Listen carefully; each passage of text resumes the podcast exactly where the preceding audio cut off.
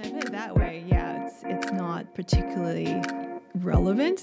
like we like we are literally a blip on the cosmic history of time. But as I was saying earlier, it gives me inspiration. Welcome to Scientists Are People Too, the show where scientists share their stories.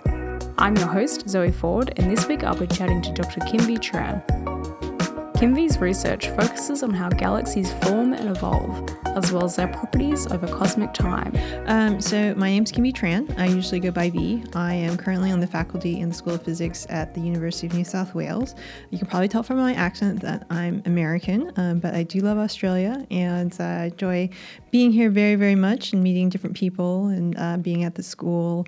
And it's been, yeah, really great opportunity to further my research program, which is focused on astrophysics. So I do observational extragalactic astrophysics. Essentially, what I try to do is understand how galaxies like our own Milky Way form. And the way I do that is I look at galaxies that are very far away. So the advantage is that the farther away you look in space, uh, the farther back in time. So you have your own time machine. Uh, the thing is, of course, that the farther away things are, the harder they are to see because they get very faint as well. And so I need very powerful telescopes to take the observations that I use for my um, type of research.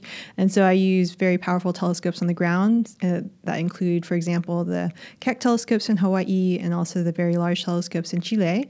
Uh, and then also I use space telescopes like the Hubble Space Telescope and the Spitzer Space Telescope. And uh, it's a lot of fun. Um, a lot.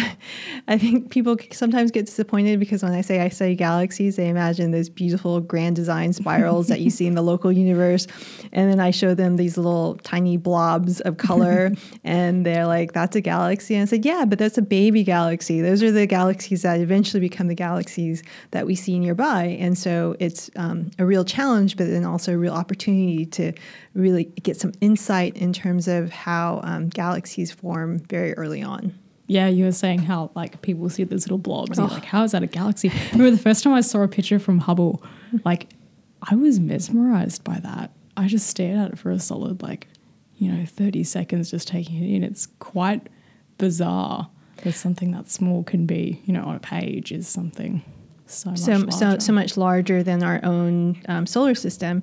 Yes, and I and I hope people keep looking at images from Hubble and eventually images from Hubble's successor, which is the James Webb Space Telescope, and it's supposed to get launched in 2021, and it's going to give us an even uh, deeper, clearer picture of the distant universe than we've gotten before. Um, and the idea there is that not only do we have a, a larger telescope in the sense that it's a bigger collecting area, but the JW is actually sensitive at different wavelengths. So just like if you go to the doctor, you know, you use X-rays, or um, if you uh, want to try to find somebody in the dark, use infrared. We use different wavelengths to study objects, and the advantage of looking at these longer wavelengths is that we can look at galaxies that are even farther away. So that's why JW is going to be uh, transformative. Um, and it couldn't have happened without Hubble because Hubble has given us this amazing perspective of galaxies in the local universe, nearby universe. As you say, there's those beautiful images that people can just stare at forever. And um, yeah, it's really special. I mean, I feel extremely lucky to have the opportunity to use observations from such powerful facilities that really allow us to look at the universe in new and interesting ways. So, how did you first get curious about space? I mean, it's a pretty, it's, it's so great in the fact that everyone kind of has access to it. You know, Yeah. it's there in the sky. It's a great you can look up. equalizer. Yeah.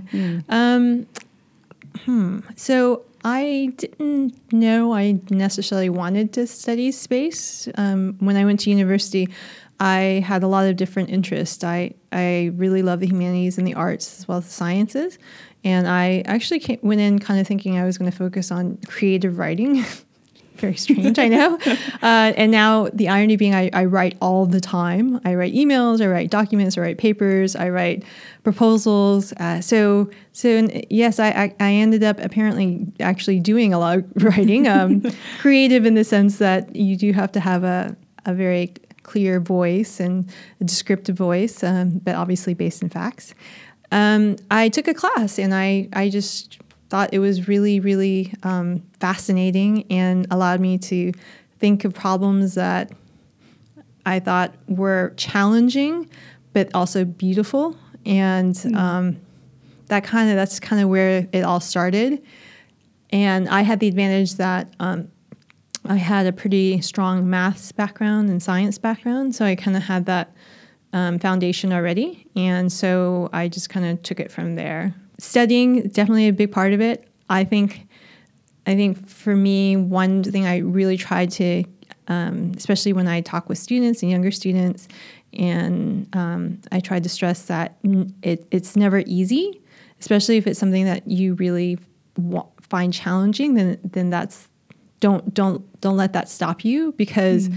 By definition, if it was easy, it wouldn't be that interesting to do. Yeah. Um, and so, yeah, I had classes that were some of my uh, physics classes were really challenging, but in the end, it it taught me stuff and it gave me confidence to that I understood the foundational knowledge such that I could really tackle the hard problems that nobody had really looked at before. And so one of the things is that especially when I, I see some students who maybe you know were are very very smart and never had you know everything came really easily. Um, and i say look you know you're going to be challenged. That's that's the whole point. So don't think that just because you don't get the first time or the second time or the third time that, that is not for you. It just means you just got to keep trying and um, and eventually you'll get there However, I do think it's really important to have something outside of your main focus just because you have to allow your brain to kind of rest and also absorb a lot of the information that you take in. So, for example, I really encourage people to have hobbies, spend time with their friends and their family, and to really recharge. And so, along those lines, I definitely think you have to have a personality. I think you have to have a narrative and a certain perspective because the way you solve problems is to have people work together who have different perspectives and have different backgrounds.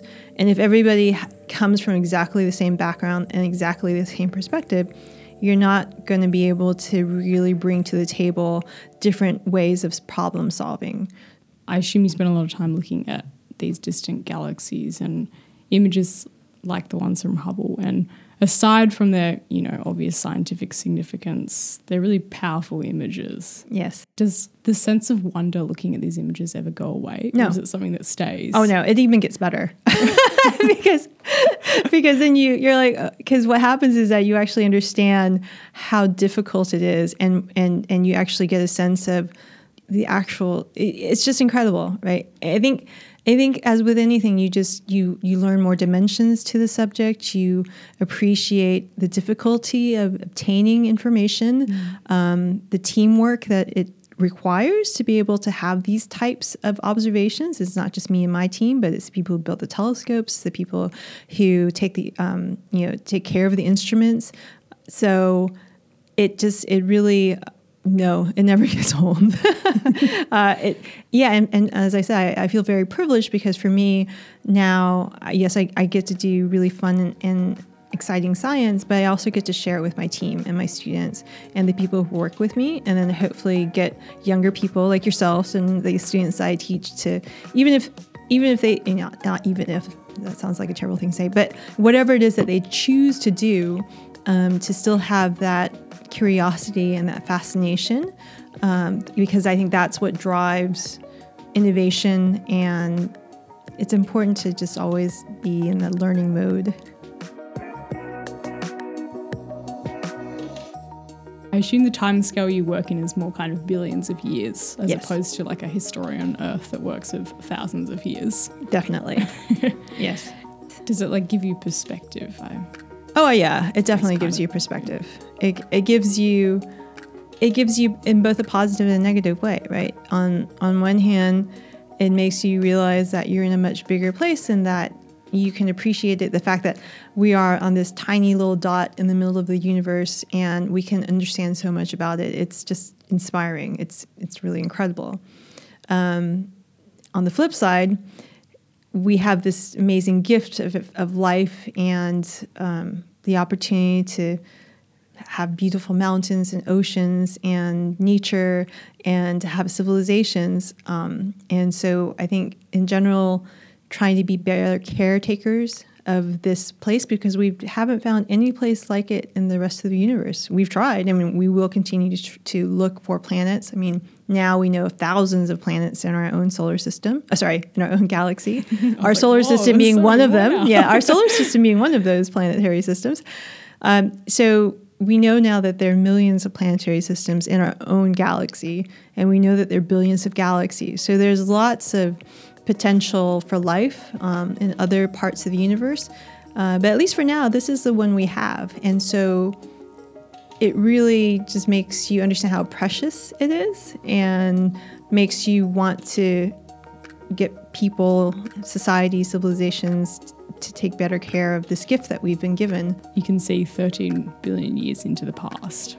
It gives me inspiration because even though we've only existed, at least in our current form of understanding and, and sentience, um, for such a small amount of time, we've already know a lot about our own universe.